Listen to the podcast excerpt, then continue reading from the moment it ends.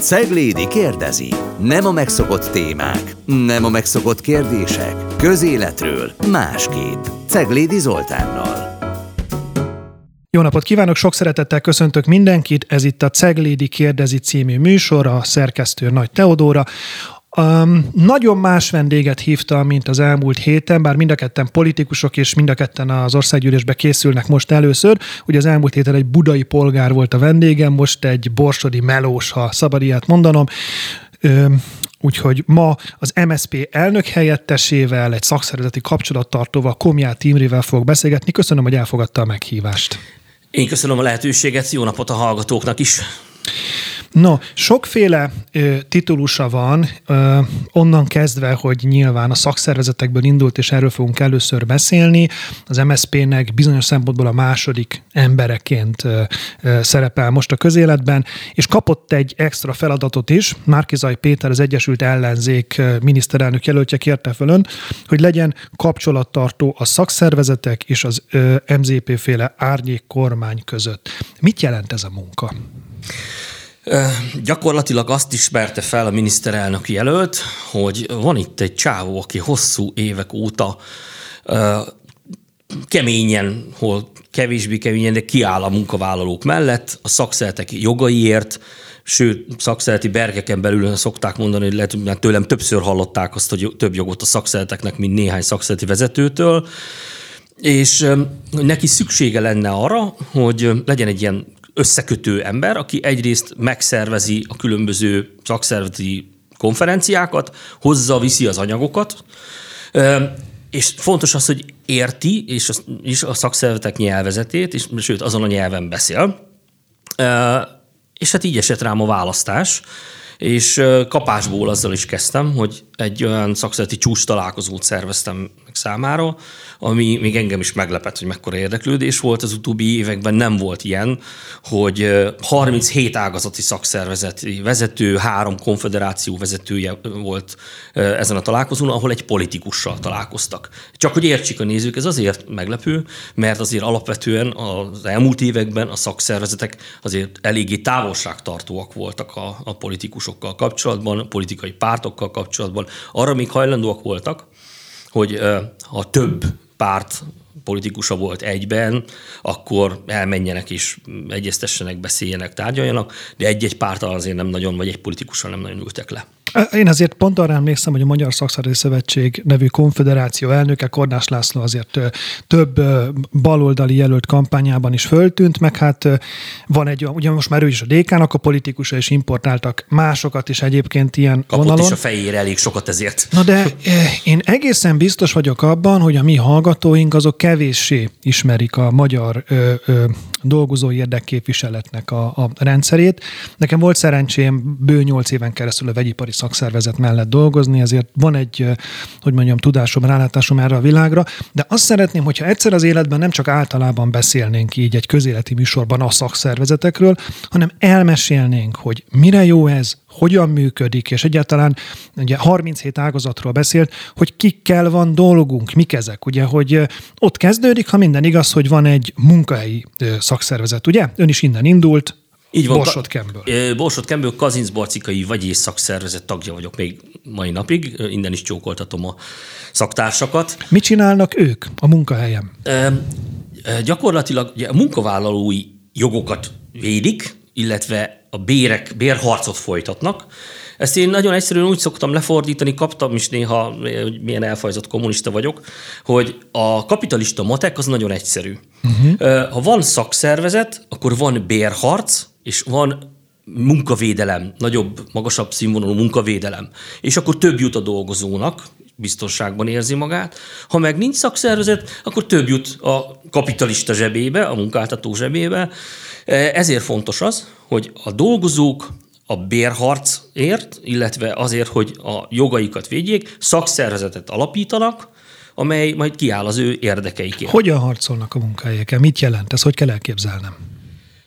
Ha már megalakult a szakszervezet, és reprezentatív, ez azt jelenti jelen pillanatban, hogy mondjuk a dolgozók, az összdolgozói létszám 10%-át ők magukénak tudhatják tagként, akkor ők odaülhetnek tárgyalóasztalhoz a munkáltatóval, tárgyalást kezdeményezhetnek, és akkor bértárgyalást folytathatnak le, kollektív szerződést köthetnek ami mindenkire vonatkozik, nem csak erre a 10%-ra. Így van, ez egyébként a nünükéje és a szakszervezeteknek, hogy az úgynevezett potyautas effektus, mert gyakorlatilag ők azért is harcolnak, azért a, a munkavállaló is kiállnak, aki nem tag, nem, nem fizet tagdíjat. Azért ez egy elég régóta feszítő kérdés náluk. Tehát, hogy kollektív szerződésről meg azt érdemes tudni, rendkívül fontos, hogy azért az esetek többségében nagyon pozitív irányba tér el a munkatörvénykönyvétől. Tehát van Tehát, egy általános jogi szabályozás, és ehhez képest van. kötnek egy kollektív szerződést, amiben több jogot, meg több pénzt kap a dolgozó. Így van. Akkor visszatérnék a régi cégemhez, a Borsotkemhez. 2000-ben kötöttünk egy kollektív szerződést, még akkor fiatal csikó szakszervezetisként vettem részt a, a tárgyalásokon, és mai napig ez érvényben van. Igaz, hogy itt-ott már azért megnyesték, de összességében jelen pillanatban az mondható el róla, hogy kb. két milliárd forinttal éves szinten több ad a munkáltató ezzel a munkavállalóknak, és hát olyan dolgok vannak benne, amit mondjuk már munkatörvénykönyvben nem is ismer, például, például folyamatos pótlék. Azaz? Ez azoknak jár, akik műszakba járnak, ez egy, ez egy plusz pótlék azért. A mert... hallgató azt tudja, hogy mit jelent, hogy műszakba jár. Igen, tehát hát én egy ilyen nagyon faramuci műszakba jártam, aminek az a neve, hogy folyamatos négy műszak. Ez azt jelenti, hogy van A, B, C, D műszak.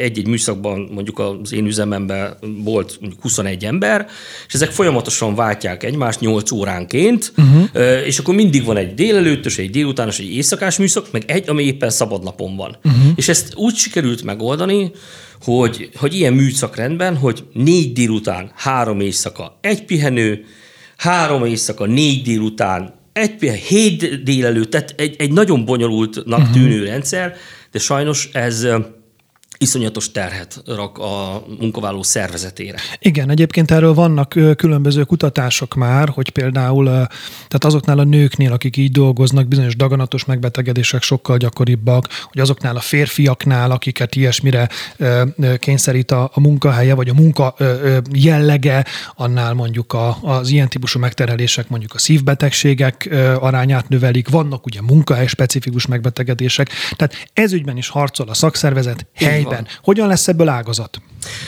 Ugye vegyük akkor, maradjunk a vegyiparnál. Vegyipari ágazat, több cég tartozik egy ágazathoz, ide tartozhat a gumipar, a nehéz vegyipar, könnyű vegyipar, több vegyipari cég, ők egy ágazathoz tartoznak. Az lenne egyébként az egészséges, és ezt akkor most a, felveszem a, a másik kabátomat, az Egységes Magyarországért munkaügyi referense. Egységben. Igen, Egységben Magyarországi munkaügyi referenseként, hogy a programunkban, a választási programban és a kormányprogramban is majd benne lesz, hogy az ágazati, szak, az ágazati szakszervezeteket segítjük abban, hogy ágazati kollektív szerződéseket köthessek minél többet. Tehát ez azt jelenti, hogy az adott szerződés nem csak egy munkahelyen, így hanem van. az adott ágazatba tartozó minden munkahelyen tudjon így, működni. Így van, ez, ez rendkívül fontos. Európában ennek nagy hagyománya van, nálunk még kevésbé, csak hogy azt mondjam, hogy még azért az általában jobboldali vezetésű Európai Unió is felismerte ezt a problémát, és egy olyan direktívát adott ki, hogy a kollektív szerződéssel lefedett dolgozók arányát az 70%-ra kellene növelni. Uh-huh. Ma ez Magyarországon 18-20%. És ennek is egy jó része valószínűleg egyébként meghatározott ágazatokban van. Igen. Óriási különbség van, ha jól tudom, mert a szakszervezet szervezettségében is mondjuk versenyszféra és közszféra között, illetve versenyszféra egyes területein. Így van. Éppen ezért szeretnénk a, a megint a választási programot és a kormányprogramot is említem, újra helyzetbe hozni a szakszervezeteket, hogy valódi érdekegyeztetés legyen, ne az az ítélet kihirdetés, ami most megy. Tehát most az van, hogy a, mondjuk vegyük a versenyszféra konzultációs fórumát, oda megy az illetékes államtitkár, és megmondja, hogy mi lesz. Na itt viszont már, és akkor fejezzük be a szakszervezeti felépítményünket, itt viszont már ugye konfederációk vannak. Így a van. konfederáció az, ami, mi, miről szól? A konfederáció, ahová az ágazatok tartoznak. Uh-huh. Ők, ők egy konfederáció képviseli a hozzátartozó ágazatokat, és kormányzati szinten ők tárgyalnak. Magyarországon melyek ezek a konfederációk, amelyek relevánsak? Ö, a, amelyik valóban az én szemszögömből nézve nagyon keményen kiáll a munkavállalók, ez a Magyar Szakszereti Szövetség. Uh-huh. Ugye ez az, ami az MSZOS és az Autonómok Egyesüléséből jött Igen. létre. Szó volt róla annak idején, hogy ehhez két másik közférás, ugye a SZEF és az észt is csatlakozik, ez két, Igen. ahogy tetszik, akkor, akkor, akkor közférás és értelmiségi szakszervezet. Ők külön maradtak, vajon miért?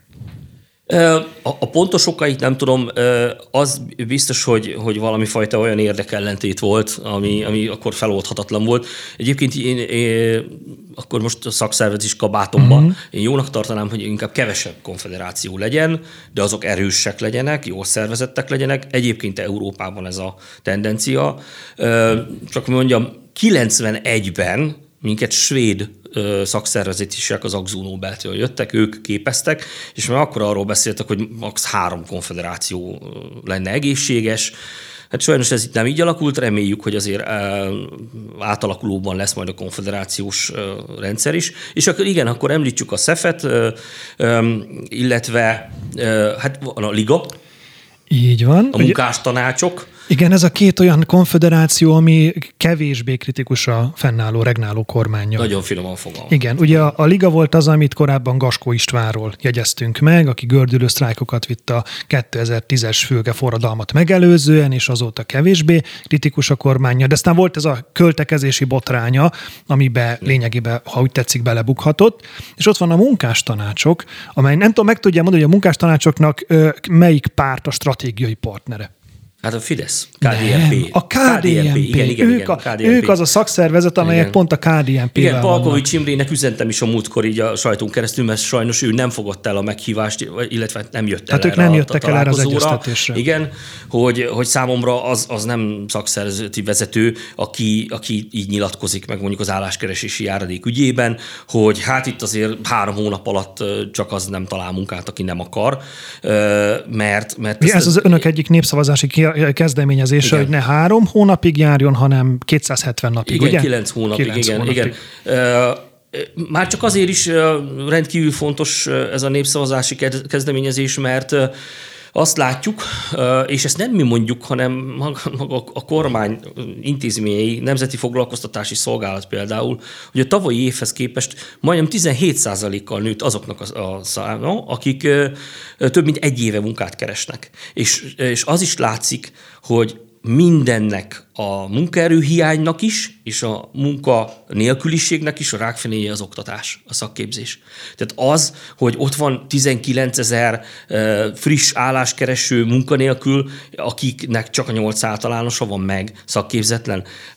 Ezt, akkor mondom megint a program részét, úgy döntöttünk a munkavilága kabinetben, hogy a választási programból az bekerül, hogy aki a köznevelésből általános iskola hagyományos nevén eh, kikerül, előtte, az mielőtt a szakképzésbe átmenne, egy olyan kompetencia mérésen kell átesnie, ami kizárja azt, hogy fun- a funkcionális analfabéták kerüljenek szakképzésbe. Ha nem sikerül megugrani ezt a lécet, akkor egy, akár két éves eh, előképzésen kell részt venni, nem kerülhet úgy a szakképzésbe ember, aki nem tud írni, olvasni. Eh, viszont ennek azért szociális alapjai is vannak. Szóval azt elképzelni lehet, hogy nehéz mondjuk a budapesti hallgatóknak, hogy van vidéken, Szabolcsban, Borsodban olyan kis falu, ahol négy órakor fel kell kelni annak a diáknak, hogy beérjen a szakképzőiskolába, mert négy óra ötvenkor indul a busz, de közben egy át kell szállnia, és úgy ér be, és utána este hatra ér haza, és akkor még akkor tanuljon, és akkor még azt nem beszéltünk arról, hogy az a haza, az mit jelent. Az, hogy lehet, hogy zöld penészes falak között, rossz világítással, rossz, rossz fűtés között, közepette kell tanulnia. Nekem van egy barátom, aki szegény, mióta az éle, eszét tudja, ő közmunkás. A fia több akar lenni, tanulni akar és volt, hogy mivel kikapcsolták az áramot, ezért fejlámpa mellett tanult.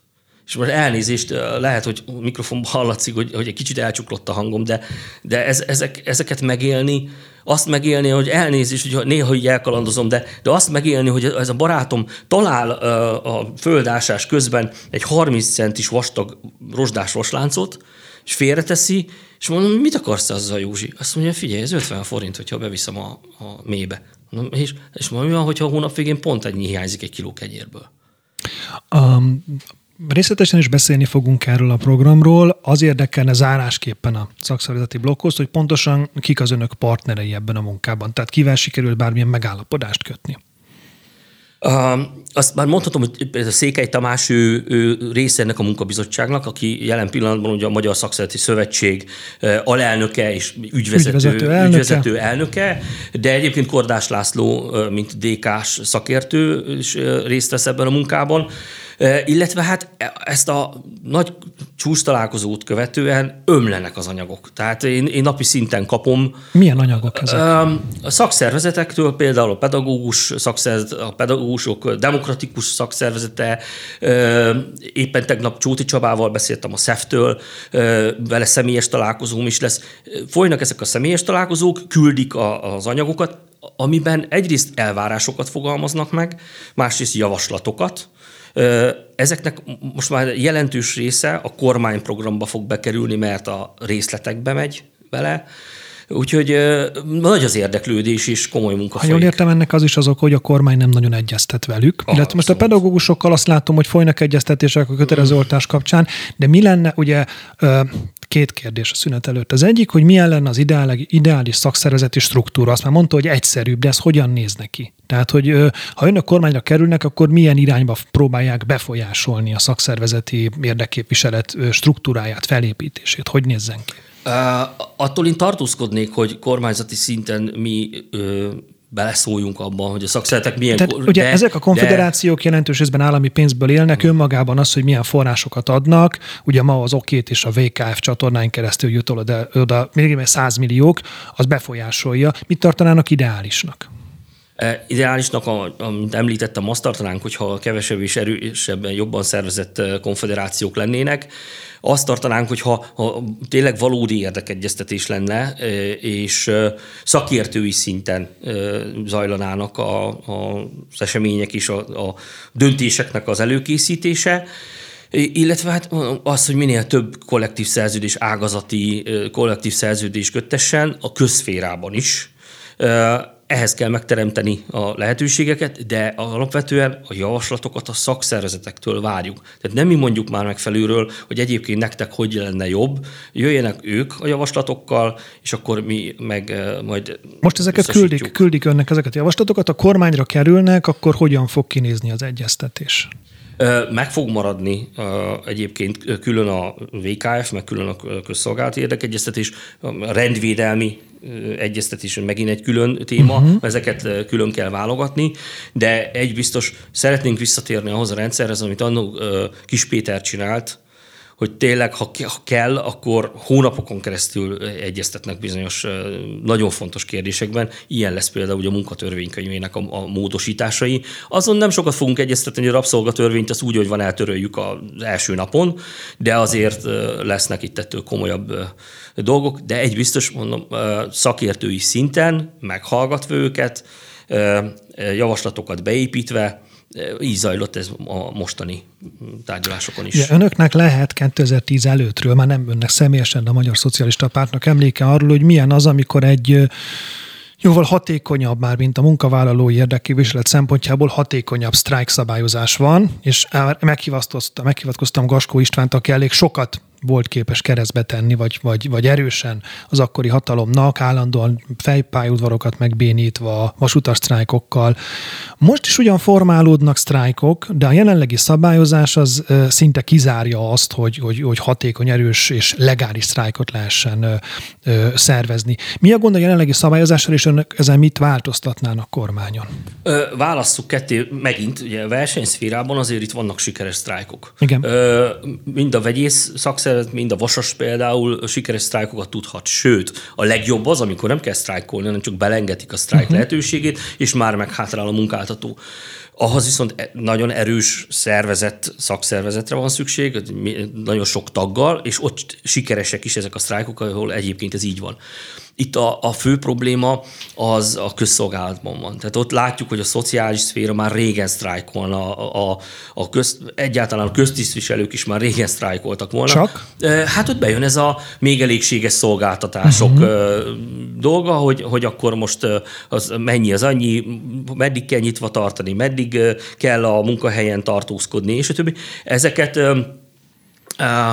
még a részleteiben nem mentünk bele, vannak már erre szakszereti javaslatok. Egyetlen de... percünk van, hogyan néznek ki a sztrájk, ha önök jönnek? Úgyhogy lehessen sztrájkolni. Tehát akár a saját fejükre is húzzák a bajt azzal, hogy sokkal könnyebb lesz sztrájkolni, Abszolút, sokkal tehát én ezt hányszor okozni. megkaptam annak idején, mikor mondtam, hogy hát de hát sztrájkjog, sztrájkjog, mert igazi szabadság nincs igazi sztrájkjog nélkül. Azt mondták, hogy és majd, ha tiöztök, úgy kell kormányozni, hogy ne kelljen sztrájkolni. Köszönöm, tartunk egy kis szünetet, aztán innen folytatjuk a Magyar Szocialista Párt helyzetével. Ceglédi kérdezi. Nem a megszokott témák, nem a megszokott kérdések. Közéletről másképp. Ceglédi Zoltánnal. Ez itt továbbra is a Ceglédi kérdezi a Spirit fm a beszélgető partnerem pedig továbbra is Komját Imre, az MSZP elnök helyettese, szakszervezeti ember. A műsor első részében a munkavállalói érdekképviseletről képviseletről beszélgettünk, most viszont rá fogunk térni a keményebb politikára. Ugye ön az MSP második embere, Ebbéni minőségében is kérdem, hogy azért a szocialista párt jó ideje, az ugye, sőt talán leghamarabb letette a garast az összefogás mellett, és minden lehetséges mondjuk így keresztútnál, vagy ahogy korábbi miniszterelnökük mondta, útelágazódásnál, abba az irányba indult el, ahol a nagyobb összefogás, nagyobb egységesülés található. Ez egy kifejezetten önfeláldozó altruista gesztusnak tűnik, de egy MSZP-s elnök helyettestől csak megkérdez ember, hogy lesz még olyan, hogy az MSZP külön van? Van ilyen szándék? Vagy pedig, vagy pedig az út az, hogy létrejöjjön egy hasonló konglomerátum, mint a Fidesz, aminek az MSZP csak része? Nem, én azt gondolom, hogy ha mm, kormányváltás lesz, illetve amikor kormányváltás lesz, akkor ki fogunk dolgozni egy olyan választási programot, amely újra lehetőséget ad a pártoknak ahhoz, hogy teljes mértékben a saját arcolatukat meg tudják mutatni. Azért elég kemény munkát és elég sok munkát beletettünk abba, hogy visszatérjünk arra a szociáldemokrata útra, amin most tartunk. Tehát ennek az egyik lépése az volt, hogy 2018-ban én teljesen fel akartam hagyni a politikával. Tehát én akkor átcsalódtam, akkor ugye közmunkás szakszervezet társelnökeként iszonyat melót raktunk bele, és utána ugye, éppen a közmunkás társadalom volt az, aki, az egyik, aki érthető módon, tehát abszolút érthető módon a Fideszre szavazott, mert az a kiszolgáltatottság, ami ott van, az, az elképesztő, ezt nem, tud, nem tudják elképzelni sokan, tehát feudális viszonyok Na jó, vannak. Akkor most muszáj vagyok közbeszólni, Igen. mert erre viszonylag kevésszer kapunk választ, sőt, én nekem nem is hogy ha önök jönnek, akkor mi van a közmunka helyett? Közmunkára szükség van, de a közmunkának be kellene tölteni azt a funkcióját, amire eredetileg szánták, hogy ez egy átmeneti dolog. Van ennek egy szociális része, hogy azok, akik egyáltalán mentális, fizikai állapotuk miatt nem képesek már munkába állni, akkor nekik is valamit biztosítani kell, akkor a közmunkának egy olyan részét kell, ami egy ilyen De szociális ilyen munka. rehabilitációs közmunka, hasonló, vagy hogy kell hasonló, igen, igen. Mit csinál az, aki ilyen közmunkán van? Fú, hát vannak, ahol tojásos dobozokat gyártanak. Uh-huh vannak, ahol játékokat. Van olyan például, hogy egy textilipari cég súlyos pénzeket fizetett azért, hogy megsemmisítse a, maradékanyagot, és van olyan önkormányzat, aki meg felismerte azt, hogy a közmunkásoknak tud azzal munkát adni, hogy átveszi ezt a maradékanyagot, és ebből például díszpárnákat varnak, és a többi. Tehát meg lehet találni ezeket a uh-huh. feladatokat, illetve például a budapestesély non-profit szervezetnél van egy program, amiben sérült emberek teljesen mindenféle automatizációt kizáró módszerrel ilyen merített papír gyártanak, és abból borítékokat készítenek. Tehát vannak ilyenek. De a, a lényeg az, hogy minél több embert visszavezetni a munkavilágába. Ezt a képzésen keresztül lehet megint megtenni. Hadd kérdezek rá egy motivál, motiváló erőre itt, egy negatív motivációra. Hmm. Ugye a, a közmunka kapcsán korábban azt mondták, hogy nem szabad idézőjelben, sok idézőjelben mondom, túl sokat sem fizetni egy közmunkásnak, mert nem lesz motivációja valódi piaci munkát keresni. Ugye most fölemelték bruttó, vagy fölemelik bruttó 100 ezer forintra a közmunkabért. Az önök kormányzás alatt mennyi lenne a közmunkabér? Akkor most először az MSZP-s álláspontot mondom. Ugye mi hosszú időn keresztül azt mondtuk, hogy érje el a minimálbért. Uh-huh. Ezt, ezt mondtuk ezt azért, mert akkor még a minimálbér az körülbelül ott volt, mint a létminimum. Igen, ezt most megemelték. Igen. Viszont most is azt mondjuk, hogy jelentős mértékben kell növelni, tehát azért érje el a, a minimálbér szintjét, vagy legalább közelítse meg. És De akkor ha én jön... minimálbért adok egy közmunkásnak, akkor a piaci minimálbéres munkákra valószínűleg kevesebb lesz a jelentkező, nem? Uh, azt uh, tapasztaltuk még a közmunkás szakszervezet uh, házatáján, hogy egyébként, hogyha magasabb bért kapnának, de lenne lehetőség tényleg valódi munkát keresni, és ahhoz kapnának támogatást. És nem ilyen átképzéseken, hogy most napocskát rajzolunk, meg mit mond a medve. Jaj, ez iszonyú, meg amikor, mikor a, egy, egy borsodik kis faluban a 26. kosárfonót, meg 42. gyógymasszőt Józsi, képzik. Józsi barátom, akit említettem az előző mm. blogban, ő, ő, neki már nem tudom hány okály is, meg ilyen olyan mindenféle tanfolyama van, ő is már hegesztő is, meg motorfűrészkezelő is, és kosárfonó is, és mégsem tud vele elhelyezkedni. Mm. Nem, tehát valós használható képzésre gondoltunk, de egyébként a, a, a mi terveink szerint ez úgy áll össze, hogy lenne egy alap közmunkásbér, mondjuk ez a 100 ezer forint környéke, uh-huh. és utána attól függően, hogy ki milyen tanfolyamokon vesz részt, de olyat, ami használható, úgy emelkedne, mivel a munka értéke emelkedik, úgy emelkedne az ő bére is, de elsősorban arra törekedünk, hogy visszavezetni a, a munkavilága mindig.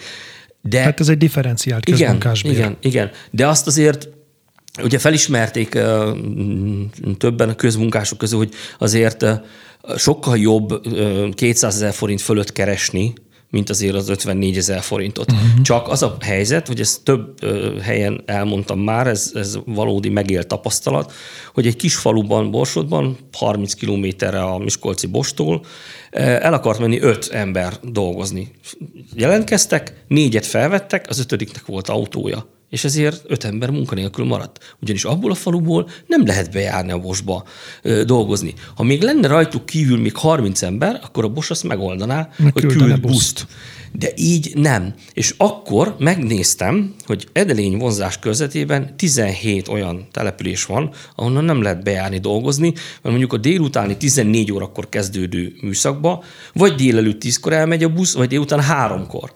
Hiba volt az 2010 megelőzően, hogy az akkori kormány elkezdte felszámolni a szárnyvonalakat vasútnál? Szerintem igen. Szerintem hiba volt. És hogyha Ö, önök jönnek kormányon, akkor ezt a térképet előveszi, és oda teszi a közlekedési tárcáért felelős személynek, hogy akkor ezeket tessék újra nyitni? A, nagy valószínűséggel igen. Azt kell megnézni, hogy érdemes-e újra nyitni, milyen állapotban van. Uh-huh. és hát valljuk be őszintén, én esküszöm, én már gondolkoztam rajta, hogy fogok csinálni egy videófelvételt. A Miskolc és tornanádastak között járó vonatról, hogy én simán lefutom. Tehát én még mellette megelőzném ezt a vonatot. Igen. Tehát ez a kis piros, igen, ez igen. a szokásos, ez a BZM OT mm. motorvonat, és e, mert hogy olyan állapotban van a, a, a sín. Igen, van. ugye mert hiába veszünk egy új vonatot, akár lehet, hogy ez egy szép Siemens is, hogyha igen. a sín, ami megy, az vacak. Igen. Következő miatt kérdezgettem erről, azt nyilatkozta, hogy amikor Márkizaj Péterrel beszélgettem, olyan érzésem volt, mintha egy vezérigazgatóval beszélgettem igen. volna. Ugye a műsor első felében megbeszélték, hogy önnek nem barátai a vezérigazgató hallgatók. Miért volt ilyen érzés a miniszterelnök jelölt kapcsán? Mind szóhasználatban, mind tárgyalási stílusban azt köszön vissza, amit akkor éreztem, amikor mondjuk Kovács László vezérigazgatóval tárgyaltunk annó a Borsodkemben, hogy azt mondta, hogy én értem, hogy maguknak ez miért fontos, amit javasolnak. Magyarázzák el, hogy nekem miért fontos, és akkor megegyezünk. És ugyanezt éreztem, hogy ott volt a szakmai felkészítőt tartottunk Markizáj Péternek a szakszervezeti csúcs találkozó előtt, és akkor pontról pontra mentünk végig, és ugyanez volt a hozzáállás, hogy oké, okay, értem, ez miért fontos. Például, egy példát mondok, a kollektív szerződések kérdése. És akkor mondtam, hogy, hogy na akkor lefordítom, ha nincs kollektív szerződés, munkatörvénykönyve van, az te vagy ellenet fognak lázadni, mint miniszterelnök ellen. Ha van kollektív szerződés, akkor lemecselik helyben a munkáltató, meg a szakszervezet. Ezt ugye, hát ez nagyon jó. Akkor ezt úgy megvettük. Több más aspektust is megvizsgáltunk természetesen, abból szempontból, hogy nem mint miniszterelnöknek mér jó, ez ugye az embereknek mér jó, de, de alapvetően így mentünk végig, hogy megértetni azt, hogy, hogy mint csúcsvezetőként ezt, ez neki miért jó. Mert azért más, valljuk be őszintén, nekünk baloldali politikusként, szakszervezetisként egész másképp látjuk a világot, mint aki a munkavilágnak Igen, másik ugye, oldalára ugye, jött. Márkizai Péter deklaráltan egy jobboldali kapitalista fickó. És hogyha kormányra kerül, akkor nyilvánvalóan ezt nem fogja tudni kidobni az ablakon. És ha végignézek a Magyar Szocialista Párt jelöltjeim politikáján az elmúlt most már évtizedekben, akkor azt látom, hogy nagyon régen volt olyan, hogy egy önazonos, ha remélem nem lesz sértő, saját nevelésű szocialista politikus tudtak egészen a miniszterelnöki székig segíteni. Amikor MSZP-s miniszterelnök volt, akkor is ugye Horn Gyula óta csak olyan mm. szereplő volt, aki már nem tagja az MSZP-nek, és amikor a MSZP által támogatott miniszterelnök volt, akkor is azért ő, tehát neki volt egy kapitalista hátter, egy Gyurcsány Fenesznek is gyárai vannak. Ugye Megyesi Péter is akkor már egy kifejezetten gazdag emberként ült be abba a székbe. Bajnai Gordon milliárdos nagyvállalkozó, most ugye külföldön dolgozik, hogy lesz majd olyan, hogy megint egy ilyen nagyon önazonos baloldali, és most nem csak Horngyulára kell, hogy gondoljak, de olyan igazi szocialista miniszterelnök hát, jelöltjük lesz. Ugye most meg Karácsony Gergelyel próbálkoztak el. Ezt Én nagyon előző. remélem, hogy lesz. Nagyon hosszú távra tervezünk.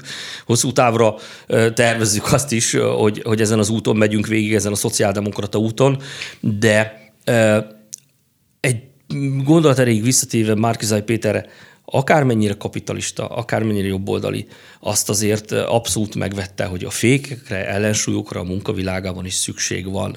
Volt olyan tanácsadó, aki a munkaügyi kabinetben, a programalkotásnál azzal jött, hogy hát de ne csináljátok már szakszervezeti anyagot ebből a világ. Hát ilyet nem lehet leírni egy kormányprogramba, hogy meg kell védeni a munkáltatótól és az államtól a munkavállalót. Mondom, miért ne lehetne? Már elnézést. Ezt éljük alapból is ez a helyzet egyébként, hát ez hogy a hajlamos a kizsákmányolásra. A, a dolgozók feje fölött ez a két szereplő szokott megállapodni arról, hogy hogyan lehet kis, kizsákmányolni, kisemmizni Pont, a magyar pontosan, dolgozót. Pontosan, és hogyha egyszer 2010 óta folyamatosan azzal küzdünk, hogy ezt látjuk, hogy mind az állam, mind a munkáltatók igenis kizsákmányolják a dolgozót, akkor miért ne lehetne ezt egy új kormánynak deklarálni a kormányprogramban, hogy igenis betesszük a fékeket, ellensúlyokat a munkavilágában is.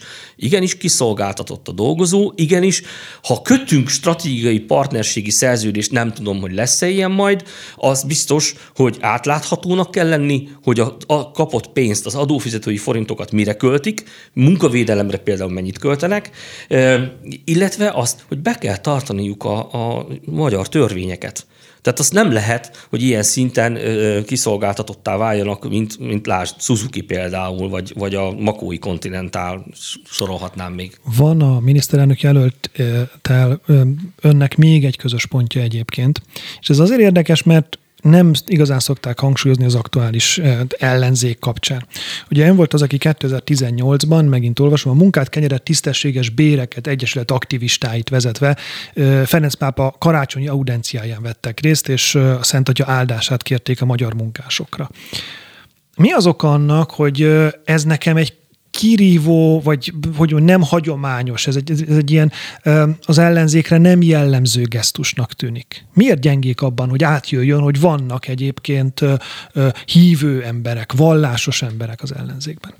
Talán amiatt, hogy hogy be, hajlamosak beskatujázni az emberek, hogy egy baloldali pártban nem nagyon vannak hívő emberek, vagy keresztény emberek, pedig hát mondjuk keresztény szocialisták léteznek a világban sokfelé. Már a másik meg az, hogy egyébként én azt szoktam mondani, hogy az én szemszögömből Jézus volt az egyik legnagyobb forradalom már, hát kiűzte a kufárakat a templomból, lehajolt a szegényekhez, segített őket, mindent, nekem ő az egyik hősöm. De a másik visszatérve oda, sokszor kaptam amiatt, amikor karácsony előtt, meg évközben is többször gyűjtést szerveztünk, például Böjte Csaba árványnak Székelyhídre vittünk adományt Dévára, hogy mert hogy a Böjte Csaba a Fideszhez közeli, és akkor mi az, hogy, hogy ti meg neki visztek adományt, és én azt mondtam, hogy gyerekek, ne haragudjatok, nekem nem létezik jobboldali és baloldali árva.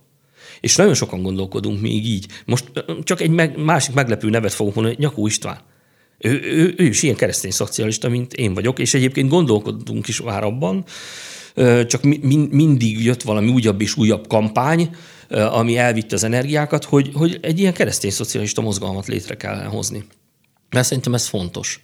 Már csak azért is, mert nem tukmálom, kérdezem, találkozott már az ellenzéki nyilvánosságban vallás és egyház ellenes megnyilvánulásokkal? Hát az ellenzék, hát hogyne. Hát hogyne, nagyon, nagyon durván. Én ezt nem tartom jónak. Én, én abszolút visszautasítottam sok helyen. Már csak azért is, mert most megint mondhatom azt, hogy nekem olyan pap ismerőseim vannak, görög katolikusok, római katolikusok között is, akikre lehet, hogy a fideszesek azt mondanák, hogy kommunista. Mert, mert igazi, tehát miért áll messze a baloldali értékrend a, a keresztény értékrenddel? Hát arról szól, szolidaritásról, egymás segítéséről. Sajnos, hogy itt a politikai csatározások közepette ez idáig fajult. Én nagyon-nagyon kérem a, azokat a hallgatókat, akik most, most itt vannak velünk, hogy, hogy gondolják végig, hogy mekkora károkat okoz az, hogyha átsúszunk abba, hogy mi ugyanolyan most durva megfogalmazás, szektás gondolkodással esünk egymásnak, meg a másiknak. Az, az, hogyha valaki kritikát fogalmaz meg ellenzéki oldalról, mint mondjuk most Szalai Erzsébet, és akkor neki esnek néhányan, és ugye, Mondjuk el, Szalai Erzsébet ugye arról beszélt, hogy a csirkefarhát kapcsán nem ezt a lenéző patricius gőgöt kellene gyakorolni az ellenzéki nyilvánosságnak. Vitákat említett. Ugye most, most amikor beszélgetünk, most éppen egy üzengetés Márkizaj Péter és Orbán Viktor magyar hangja Hollik István között azt illetően, hogy akkor kell lehet-e miniszterelnök jelölteknek vitázni. Nem volt még erről szó, és nem akarok olyasmit kiprovokálni, amit nem, nem val, de ugye korábban, amikor még vitáztak egymással miniszterelnök jelöltek, 2006-ban is azt megelőzően, akkor voltak szakpolitikai viták is. Tehát amikor már körvonalozódott, nem is egy árnyék kormány, de az, hogy milyen szakpolitikusokra bízzák az egyes területeket, és önnek most megvan ez a státusza, akkor ők is leültek vitázni. Oktatás, egészségügy, hasonlók. Hogy nem merült az föl, hogy kihívja mondjuk Palkovics minisztert egy vitára? Még Palkovics miniszter nem merült fel, de egyébként nagyon jó ötlet, de Sanda Tamást már én kihívtam. És a, az ATV Csat című műsorában szerettem volna megküzdeni vele. El is indult a szervezési folyamat, de, de hát náluk az alakat. Tehát onnan mm. nem volt fogadókészség. Én Sanda Tamás Facebook posztja alá oda kommenteltem, és kértem, hogy, hogy tiszteljen meg azzal, hogy szakpolitikai választ ad a kérdéseimre az álláskeresési járadékkal kapcsolatban, és így feltettem néhány kérdést, és kaptam egy ilyen választ, hogy Komjáti úr, minden tiszteletem az önével, amit az életútja és a többi, de ön mégiscsak Gyurcsány embere, és Gyurcsány és Soros és Gyurcsány. És annyit írtam oda őszinte sajnálattal, hogy köszönöm szépen Rogán Antal válaszát. De kiállnék vitázni, nagyon szívesen. De egyébként én azt gondolnám, hogy azt adresszálni mindig egy miniszternek érdemes tekintve, hogy, a, nyilván a végső döntést a miniszterelnök hozza meg, de egyrészt ha a közvélemény számára nyilvános ö, ö, disputát akarunk, akkor ott érdemes olyas valakit fölhozni, azért Sanda Tamásnál lényegesen többen ismerik Palkovics minisztert, másrészt pedig jobban elképzelhető róla, hogy ő a döntéshozó. De ezért kezdtem azt, hogy nem akarom ezzel tukmálni. Nekem vannak emlékeim arról, mikor még máshogy működött a demokratikus versengés, és akkor, akkor az le tudott ülni. Mondjuk. Annyit azért megjegyeznék, hogy, hogy természetesen, ha, ha Palkovics minisztert nézzük, akkor, akkor azért annak az embernek kellene majd leülni vele vitázni, aki mondjuk miniszter lesz lesz. Tehát, És ezt miért dobja el magától ezt az opciót? Nem akar miniszter lenni? Hát azért az, az sokkal komolyabb kompetenciákat igényel szerintem, ez az egyik. A másik, hogy a jelenlegi szabályokat nézzük, akkor nekem nincs diplomám, én egy egyszerű szakmunkás érettségivel rendelkezem, de egyébként sem. Én azt gondolom, hogy ha valaki az ambícióimról kérdezne, lehet ezt a politikus választ adni, hogy hát még nem ott tartunk, és a, még most nem pozíciók. Oké, okay, értem, de azért készülni kell arra, hogy kormányváltás lesz. Azért van az emberek fejében valami, hogy mégis mit szeretnék én tenni. Én, amit szeretnék tenni, minél közelebb lenni ahhoz a döntési helyzethez, ponthoz, lehetőséghez, hogy a fékek és ellensúlyok rendszere a munkavállalók munkavilágában ott legyen. Nem tudom, hogy ez majd milyen pozíció lesz, de én ott szeretnék lenni. Na jó, viszont akkor azt a részét konkretizáljuk, amit, amit, amit említett és megtehet. Tegyük föl, hogy megtörtént a kormányváltás, ott van az első kormányülés, és Márkizaj Péter miniszterelnök önre néz, és azt mondja, hogy Imre, mi a három legfontosabb dolog, amit azonnal meg kell tennünk? A a választási programban leírtak közül, már most mondom, az érdekegyeztetés visszaállítása. Úgy fogalmazott a pedagógusokkal kapcsolatban ezen a csúcs találkozón Közály Péter, hogy, hogy Hát igen, az súlyos pénzkérdés, hogy azt az 50%-os béremlést, azt hogyan, hány ütemben, mikorra tudjuk a, a pedagógusoknak adni, de már másnap fogják érezni a szabadságot. Tehát a szakszervezetek érezzék a szabadságot, azonnal ö, létre kell hozni azt a szervezetet, amely régen egyébként volt, munkaügyi és munkavédelmi ellenőrzések visszaállítása, nagyon komolyan, és szankciókkal, ezt, ezt már, már azonnal, illetve a minimálbér adómentesítételébe, az viszont pénzkérdés, azonnal elkezdeni. Tudom, hogy a költségvetésbe, ha belenézünk, amit látunk, az is szörnyű, de hát ki tudja még mit nem látunk. De ha nem is egy ütemben, de akkor ütemezve el kell kezdeni ezt a ez az alja. Nézzük a tetejét. Legyen-e például vagyonadó? Ebben nagyon komoly viták voltak, uh-huh. meg vannak is szerintem még az ellenzéken. De csak belül. mert valakinek van egy 600 milliós villája uh-huh. a budai hegyekben, akkor nem az lenne indokolt, hogy azt feltételezzük, hogy ő egy kifejezetten gazdag ember, aki önmagában, ha erre vállalkozott, mert most nagyon egyszerűen fogok fogalmazni, egy 600 milliós villának szerintem legalább egy félmilliárdnyi része az azért épült oda, mert megteheti, nem pedig azért, mert bármilyen szempontból indokolt lenne. Az hogy... MSZP álláspontja az, az, az volt mindvégig, és most tartjuk magunkat ahhoz, hogy igenis szükség lenne arra meg mindenképpen, hogy ne legyen már alacsonyabb a mm, tőkejövedelmek adója, mint a munkajövedelem adója. Ebben nem találtunk még megfelelő partnerekre, ebben nincs közös álláspont. Tehát nincs még kész a programnak ez a nem része. Nincs. Tehát ezt még nem fogadták ezt el. Jó. Nem lesz miniszter, azt mondja, viszont nagy valószínűséggel országgyűlési képviselő az igen. Most hogyan néz ki az MSZP listája? Ön hanyadik helyen van? Negyedik helyen vagyok. Negyedik helyen, uh, és igen. az össz közös listánál ez, ez, ez, ez hova lehet jó? Uh, egyelőre nem tudom a, a, csak kiszivárogtak ugye számok és uh-huh. többi, ezért én ezt nem akarom semmiféleképpen kommentálni, már csak azért sem, mert szerintem e, annak a feladata, aki ezen a tárgyaláson ott van, ez jelesül mondjuk túl bertalan. Uh-huh. Jakab Péter is nyilatkozott most. Tehát ön elnök helyettesként nem vesz részt ezekben? Nem, nem, nem. nem. Tehát akkor az, amit arról mondanak, hogy akkor mondjuk az MSZP az ugyanannyi mandátumot akar, mint a Momentum. Ezt, ezt én nem tudom ezt megerősíteni. Nem tudja így megerősíteni. Egyébként ez egy, ez, egy, ez egy reális arány lenne? Én azt gondolom, hogy igen.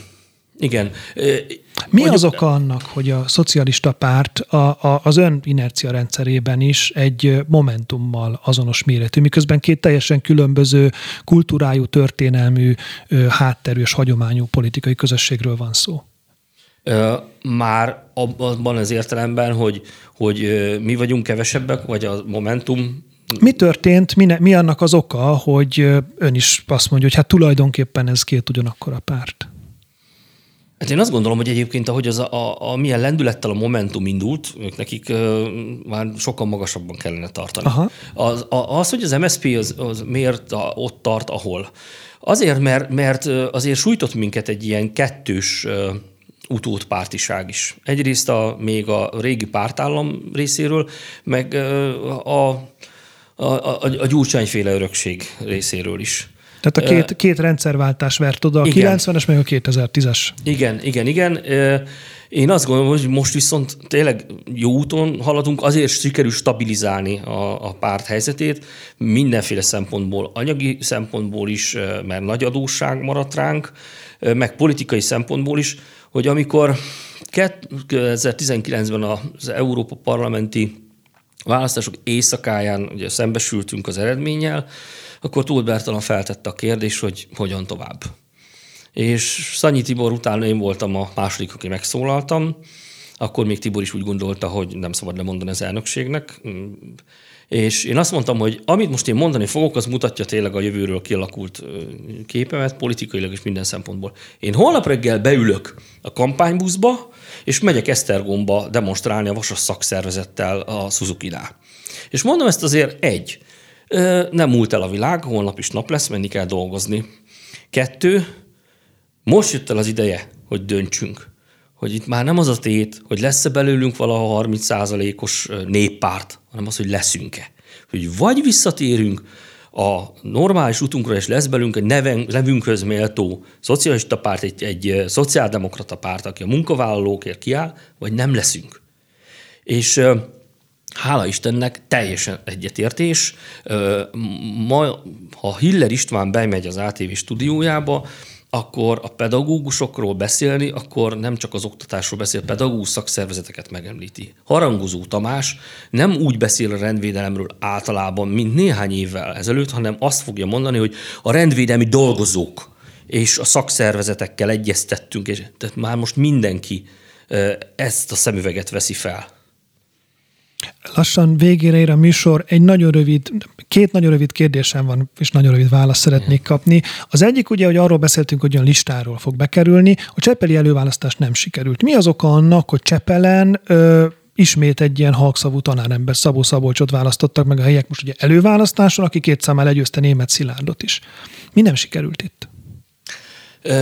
Nem tudok mm, nagyon röviden válaszolni, ezért hosszan meg nem fogok. Több összetevős volt a dolog. Egyik az, hogy régről hurcol az ottani MSZP is magával olyan ügyeket, amik, amik beleégtek az ottani emberekbe, ezeket a tüskéket ki kellene már húzni és rendezni kellene, illetve az, hogy Szabolcs beágyazódott oda. Uh-huh. Annak uh-huh. ellenőre, ugye, hogy Gyuláról jött ő is, tehát vidékről, minden. Én azért folyamatosan kaptam, hogy az ejtőernyős.